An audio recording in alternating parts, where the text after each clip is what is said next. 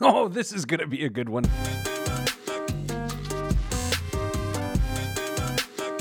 You're listening to Pete the Planner.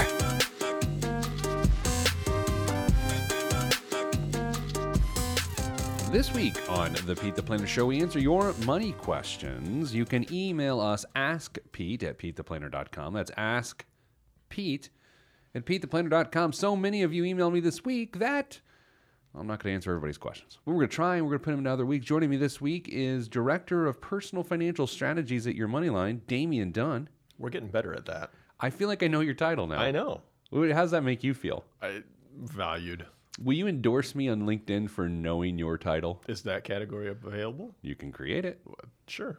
This week on the show, Dame, we've got uh, three, two, you know, we're going to do two questions, and then I want to talk about this concept of Uh, budgeting on a lower income. So we're going to start with a power percentage question, then broke at fifty, which is really common, really common. Uh, then we're going to hit the uh, budgeting when you have a low income. And then finally, biggest waste of money of the week, which involves my spring break. Damien, the first question is from a guy named Ryan. Anyway, uh, Pete the Planner, I recently heard about your podcast from one of the F I groups I follow on Facebook. What's that? Financial independence. Oh, I've never heard of it.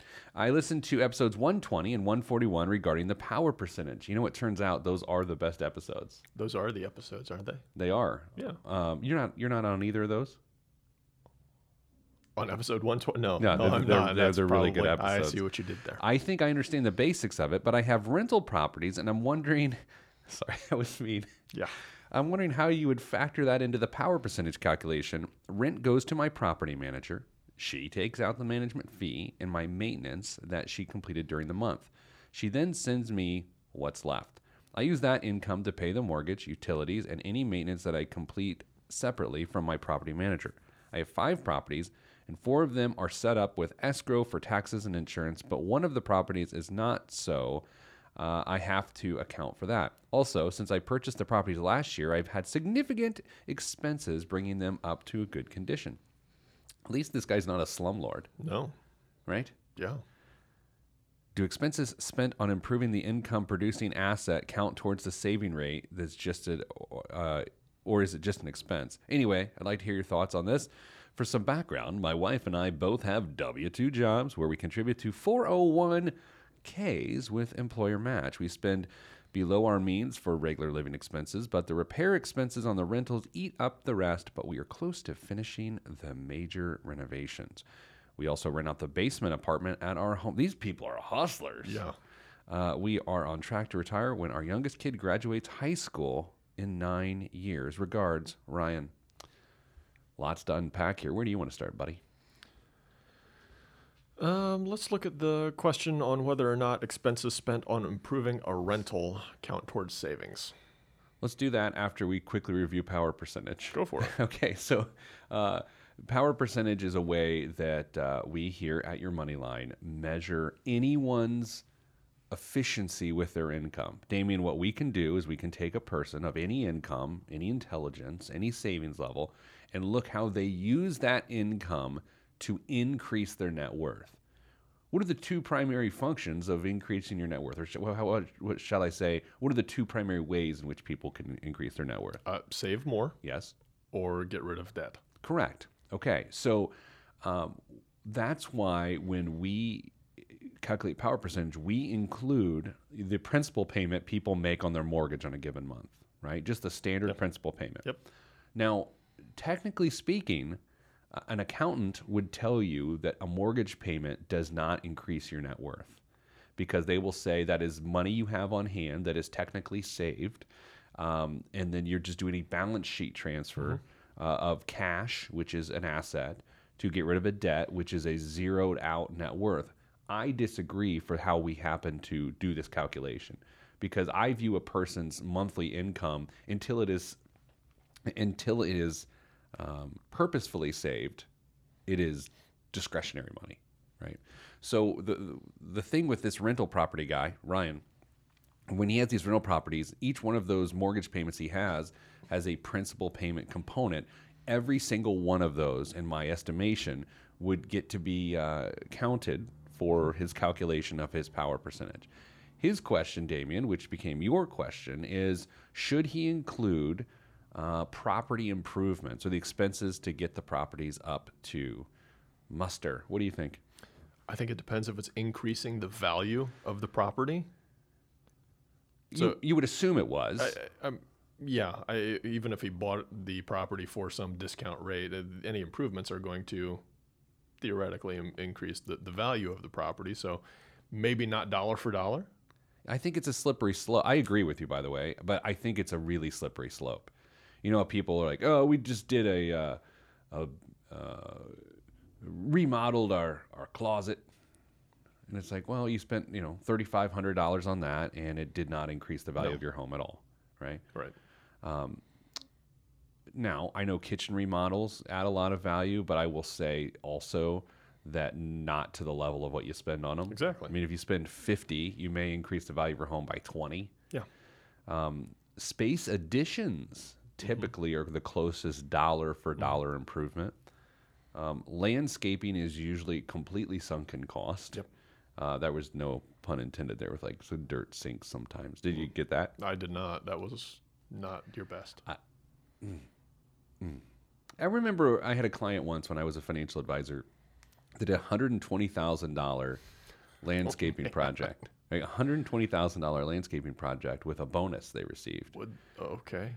And, uh, it was one of those, they told me about it afterwards because they just didn't want to hear me bellyache about it. Probably the best approach for them to do that. Yeah, and I remember thinking, in, in the aftermath, they pulled the whole, well, I mean, it, it did increase our property value. And I'm like, no, it no, it didn't. No one is going to pay you one hundred twenty thousand dollars more for your home today than they did three months ago. There had to be a pool involved, didn't there?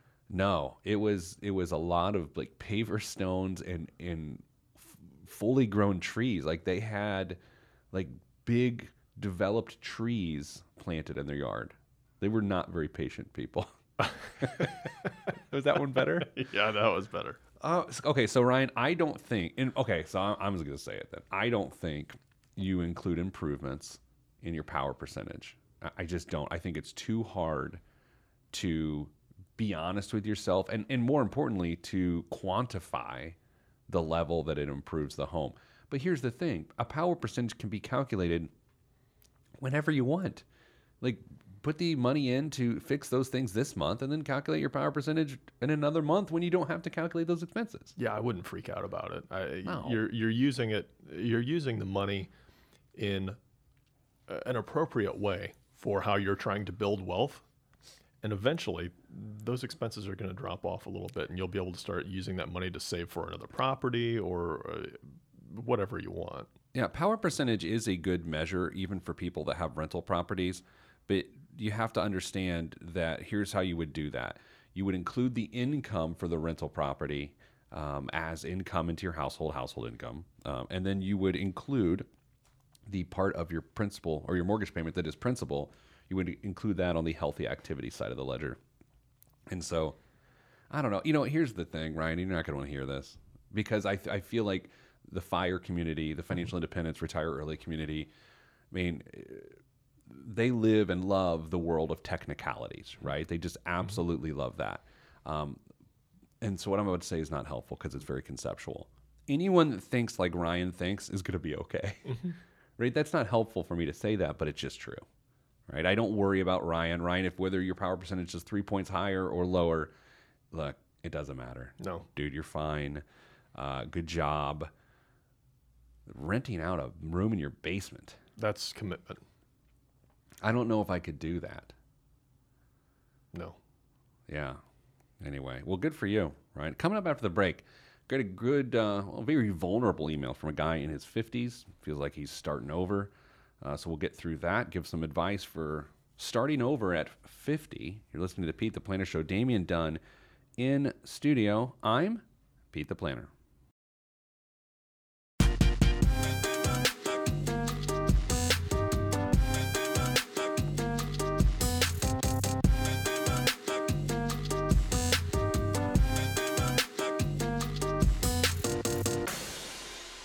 Back on the Pete the Planner Show, answering your money questions. Damian Dunn in studio. Still here. I'm here too. Um, Damian, this question is from Scott. And I'm going to read this question to you. And it is specifically from a gentleman named Scott. But I'm going to be honest with you. I hear this question all the time. And I don't say that to you to be dismissive of this question. Mm-hmm. I say that that I think there's a systemic issue um, culturally with a particular generation in our country, and it needs addressed. And so the email goes like this. Hi, Pete. This is difficult to write. Um, I carry a lot of shame around due to my financial illiteracy. I just turned fifty, and I have less than nothing. I've just been getting by my entire adult life. I need to start from ground zero now that I've decided I'm actually going to live. During my younger life, I was reckless and depressed and not at all sure I would have a future.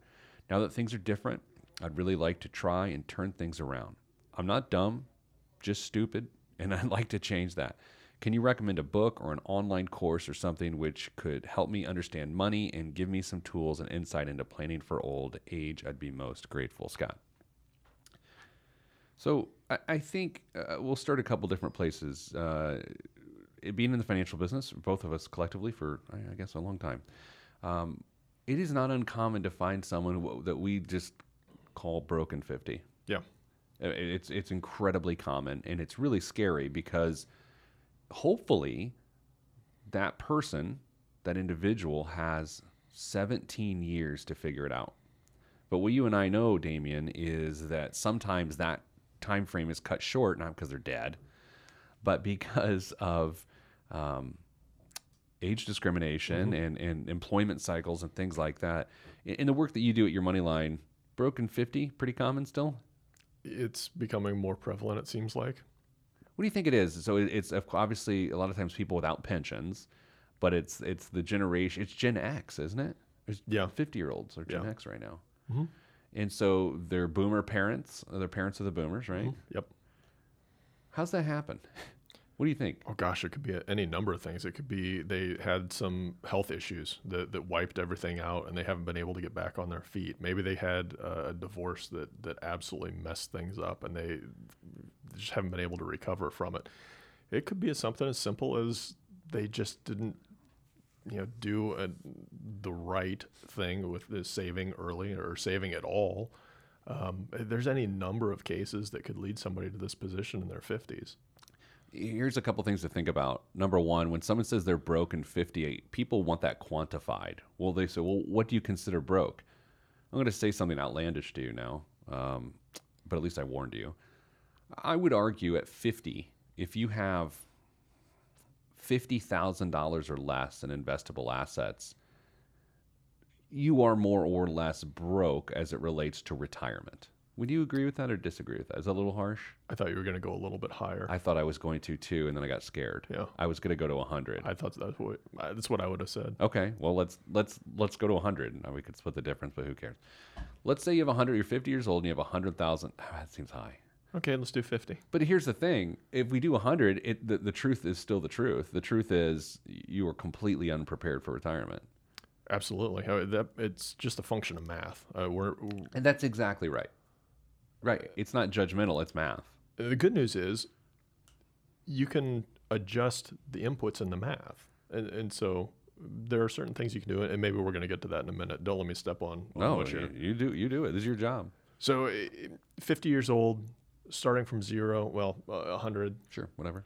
Um, things may look dreary, but there are things that you can do to change it. You can start to incorporate new behaviors into your life. And and you and I just had a, a talk off air before we came in here to, to what that actually looks like and some of the stumbling blocks to actually doing that is. So I, I don't want to seem uh, th- it's just as simple as changing from one thing to another because because there's a lot more to it. I think you should touch on that briefly. Okay, so let, let's say let's say we help this guy like directly. Like, I don't know if this person lives or anything, but let, let's just say this person comes into our office and they had their reality. They currently have their reality. We come in, we show them how to do different things. Mm-hmm. The person goes back to their mm-hmm. everyday existence. Help us understand what the challenges with that. So the issue becomes, um, even if you are armed with the right knowledge of knowing what you need to do, you're still put back in the environment where you've struggled for a number of years. Right.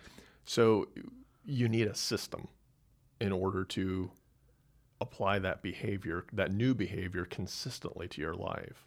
And so let's just use something as generic as save more money. Yeah.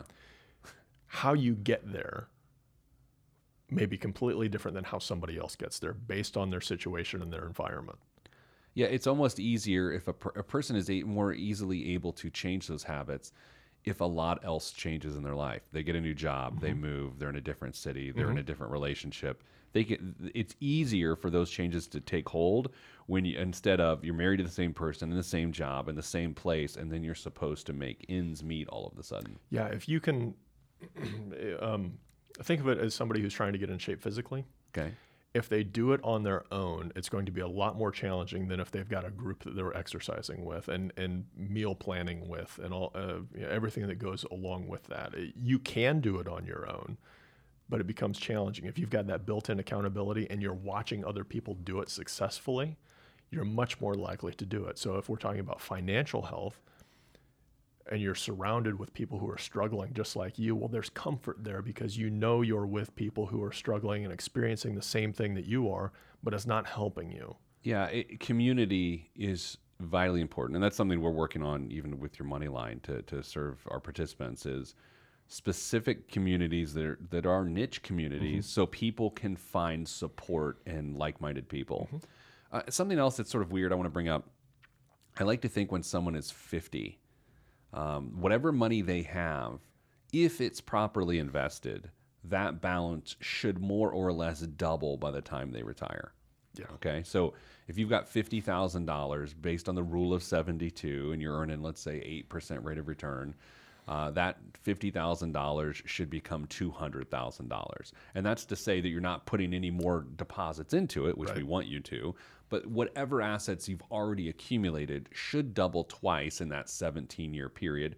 Uh, I wouldn't say relatively easily, but if all things work out, they should double. I think in, in, in, this is totally off topic, but I think that's what's so fascinating with someone that comes to me, which they have in the past, and they'll say, we're ten years from retirement, and we only have half the money we need. Mm-hmm. Perfect. Per, that's yeah. perfect, actually. You will only have half the money you need ten years out from retirement. Yeah. And but that means you're on track because over the course of that ten-year period, theoretically, that money will double. Sure.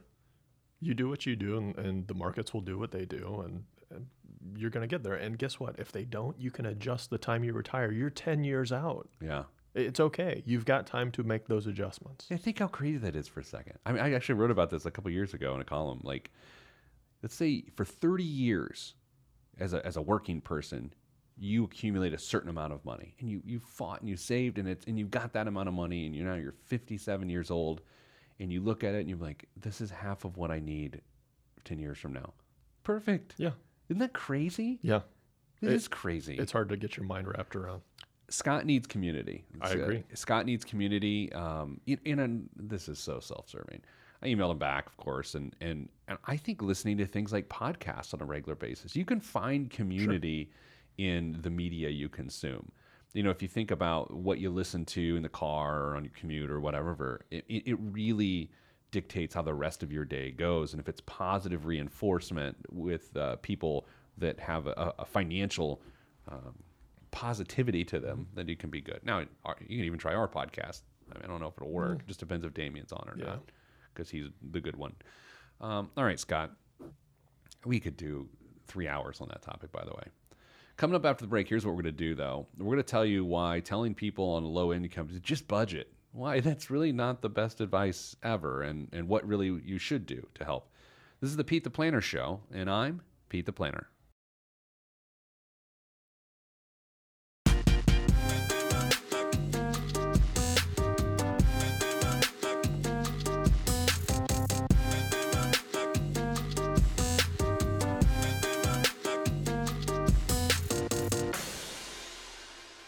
Back on the Pete the Planner Show. I'm Pete the Planner. Damian Dunn joins me in studio. Hello, Damian. Hi, Pete. Director of Personal Financial Strategies at Your Moneyline. We're getting good. I feel like it just rolls off the tongue. It now. does. Maybe someday we'll get you business cards. All right, Dame, um, you encountered something recently, and I've encountered this all the time. Well, let's be frank. We we we run into it all the time. Mm-hmm. It's this concept of helping people with financial literacy issues, but it always manifests itself in this phrase or this idea for low-income people, mm-hmm.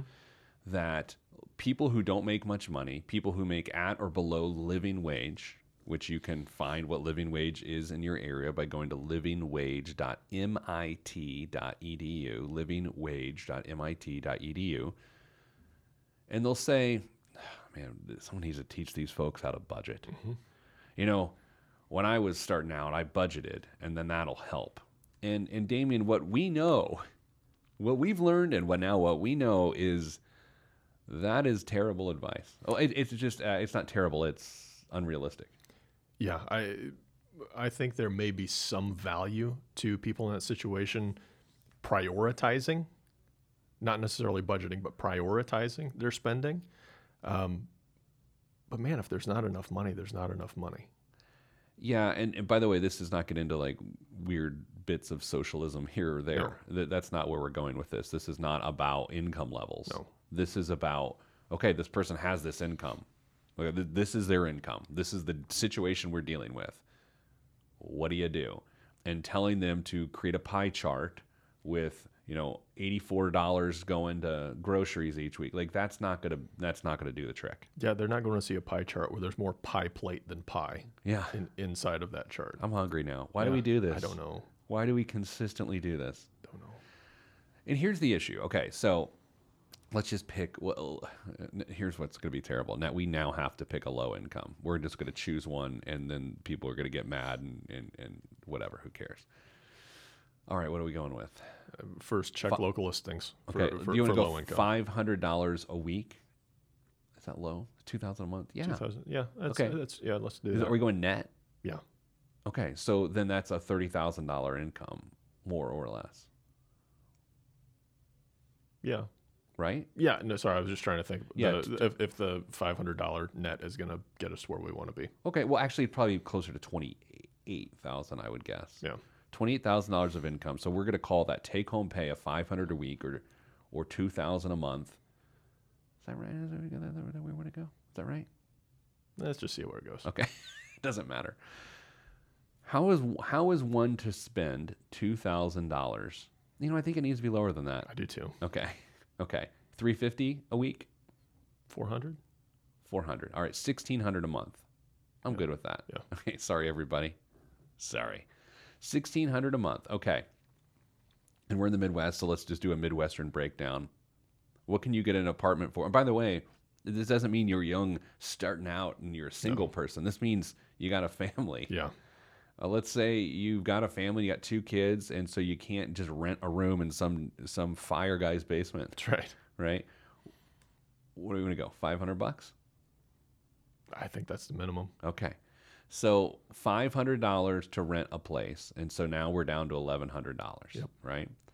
Um, now, you'd like to think you can take the bus or you've got a paid-for beater car, and you can, but who who knows? We're not going to assign much to... Let's not assign much to uh, to that. Yep. Let, let's say it's a single parent, actually, with kids. Then you get into daycare. Oh, man. Okay. I got to go bare minimum on daycare, eight hundred bucks a month. Probably. Okay. So now we are at thirteen hundred of the sixteen hundred dollars is spent. Spent. Okay. And that's two categories, dude. Yep. Two categories. Where do you go from there? Do you, do you say, well, this is why you have to budget? No, it, it, that's not helpful. Telling me, well, you can only spend seventeen dollars for utilities. That's yeah. the good of budgeting.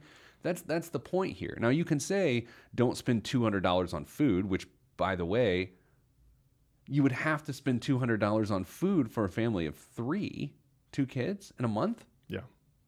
fifty dollars a week? That's not going to cut it. Yeah. But so you can say things like that. You can say, well, you got to cut back. But ultimately, you can only cut back so far.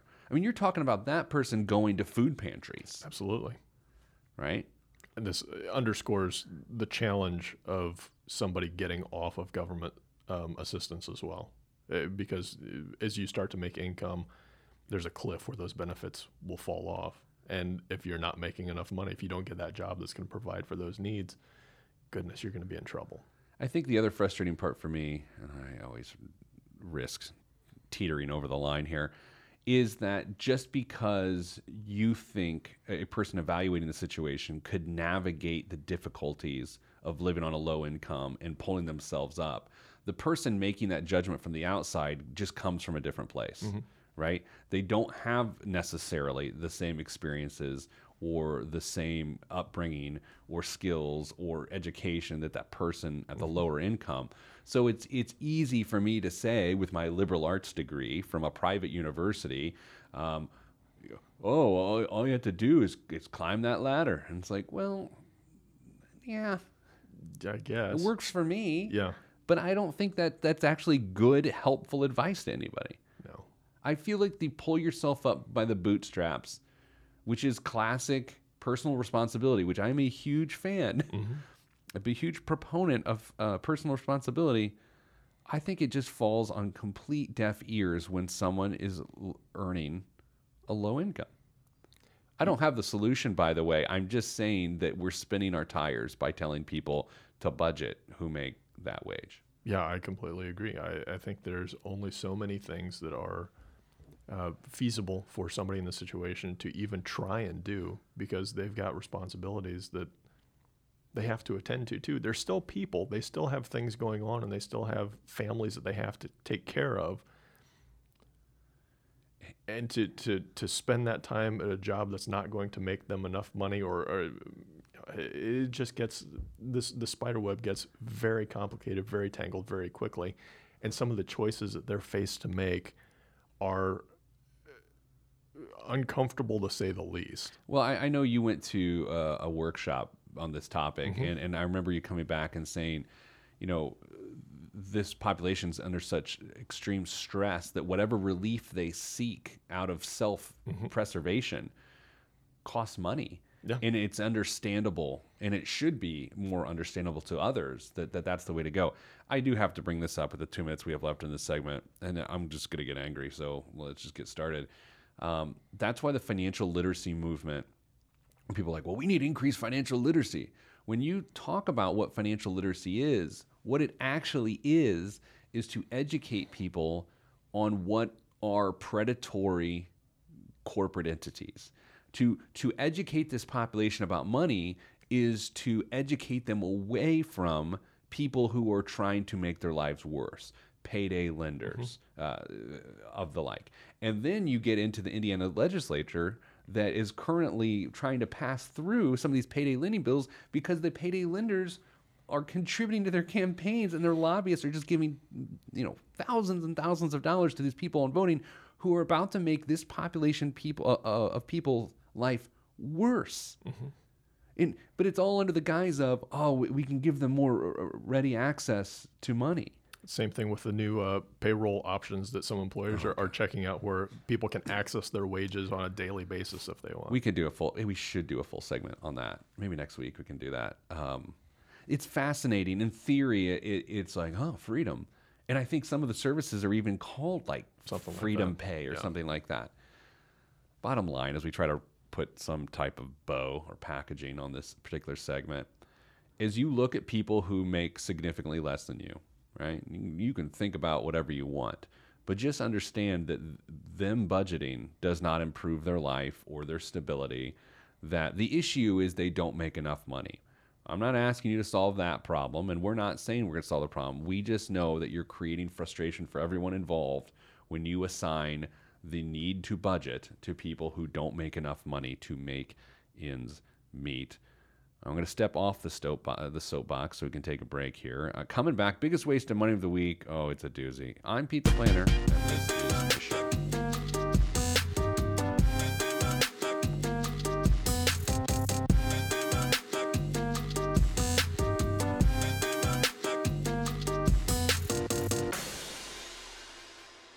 This week's biggest waste of money of the week right here on the Pete the Planner Show is, well, Damian, I, it's story time. Yay. I was in Bradenton, Florida mm-hmm. for spring break. Uh, if you want a picture of Bradenton, it is a ton of reti- retirement communities. I visited my in-laws and their retirement community down there. And so what I'm saying, it's filled with old people. Okay. And just north of Bradenton is Saint Pete and Tampa, or as they like to call it there, Tampa Saint Pete, right?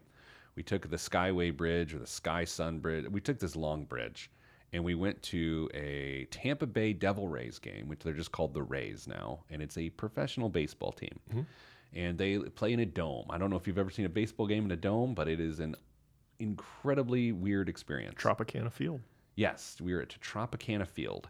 And uh, just to give you some color of what's going on there, uh, my father-in-law and I, my father-in-law and I, are sitting next to each other, and I have to whisper to him, so as to not have people four or five rows away hear our conversation.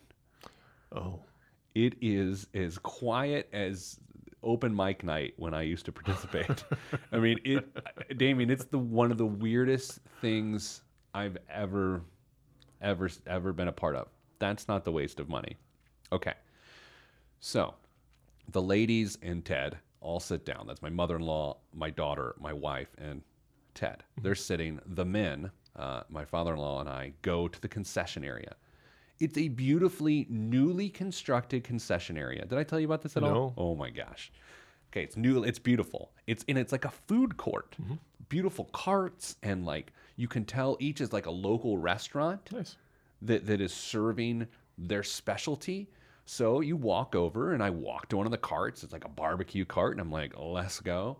And I was like, I would like your product. And he's like, you have to order over there. I was like, okay, weird. I mean, you're here, I'm there. Let's. I mean, no one's in line. Let's go. He points to a giant pillar that's holding up the dome, right? And on that pillar is what looks like an iPad. It's okay. A touchscreen, but it's not an iPad. It's it's some j- terribly constructed and engineered product. I go over there, and it says, like, order concessions here. And I'm like, all right, well, I, you know, I have an iPhone ten. I can probably figure this out. So I, I press um, start here. Right off the bat, my friend, not very responsive. Hmm. If you've ever done a touch screen in which you have to touch it two or three times, what in, it inevitably starts to happen is you tap through. Yeah. Right? You tap ahead of the taps, and, and it's frustrating. So we get there. Okay, so then what happens is I'm thinking, okay, I'm going to see a menu of all the items uh, because I have to get this food item for my daughter, this food item for mm-hmm. my wife, this sure. food item for my son, from the different carts, mm-hmm. right?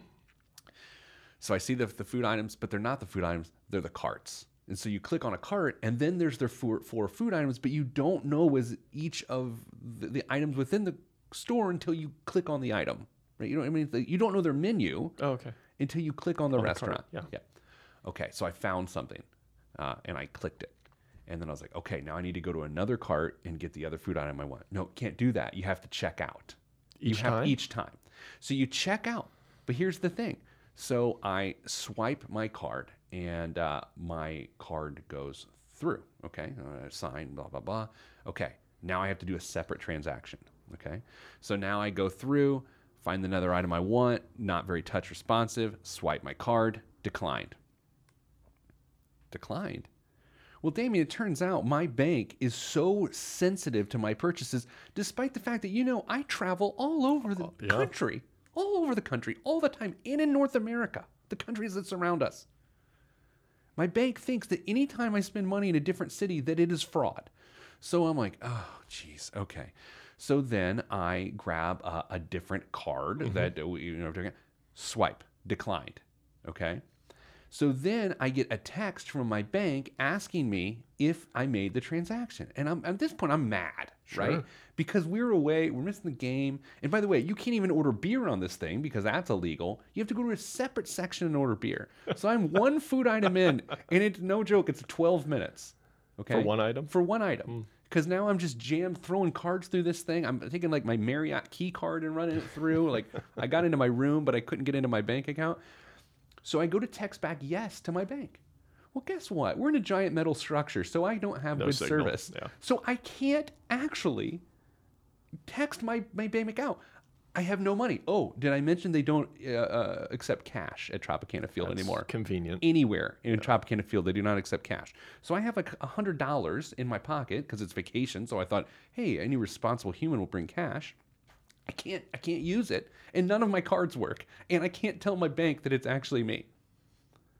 And who do you think the primary audience is in Saint Pete, Florida, for spring baseball games. Who do you think their primary clientele is in terms of demographic and age? Who lives in that area that goes and consumes the game? Who lives in that? Your grandparents? Grandparents. Who do you think's better at touch screen technology? A forty-one-year-old man who, who who runs a company that's linked to tech, or an eighty-year-old person who is just there because um, that's where they live? How do you think they're doing with that touch screen? Not well. So this is the second game that these touchscreen systems had Whoa. been installed in. And when I walked up to this area, I was like, well, this is a beautiful area. It's well designed. There's no one there. There's no one in that area, because no one knows how to use the stupid touchscreens that don't work. So by the way, I'm fumbling around. I finally am able, that first order, I ordered my wife nachos. That's what she wanted. Mm-hmm. But I didn't realize that the nachos I got her were potato chip nachos. They were sort of like this thing. And so then I'm like, I go back to her, like now seventeen minutes, I have one food item. And I get back to her and I'm like, here. And she's like, what's that? I said, it's nachos. She said, these aren't nachos. And And I'm I'm so mad. Like, I'm on the verge of tracking down the general manager of this organization and just giving him a piece of my mind, like a firmly worded letter. And she, my wife is mad at me. Like, un- un- understandably from her perspective, but she had no idea what I had just been through. Sure. And I'm heated. Like, you, have you ever felt your blood pressure high? Oh, yeah. Yeah. Like, I'm so mad. My father-in-law is frustrated. Because, I mean, what's he going to do? Yeah. Right?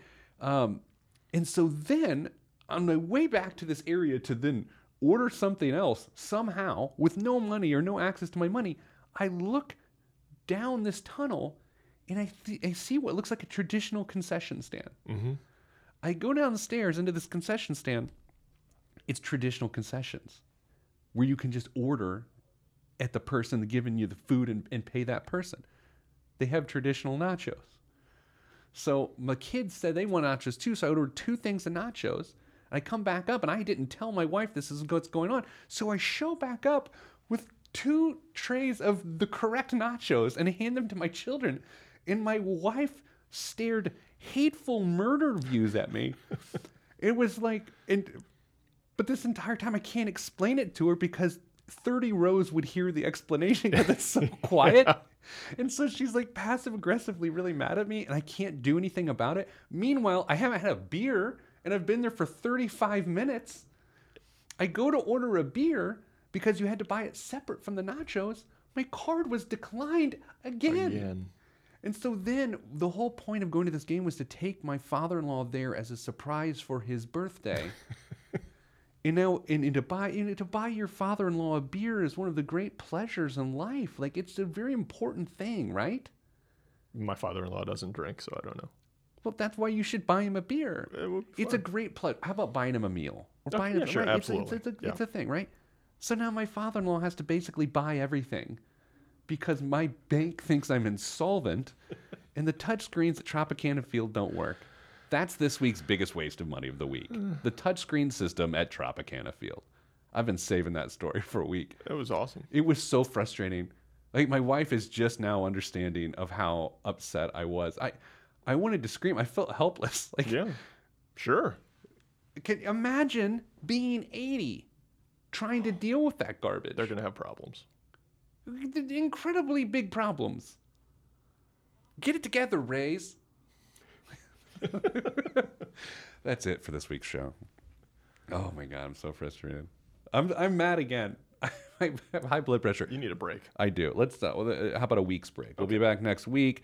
If you have questions, send them to us. Ask Pete at Pete the Planner dot com. I'm sending you good vibes because good vibes are all that's in the budget. I'm Pete the Planner, and this is my show.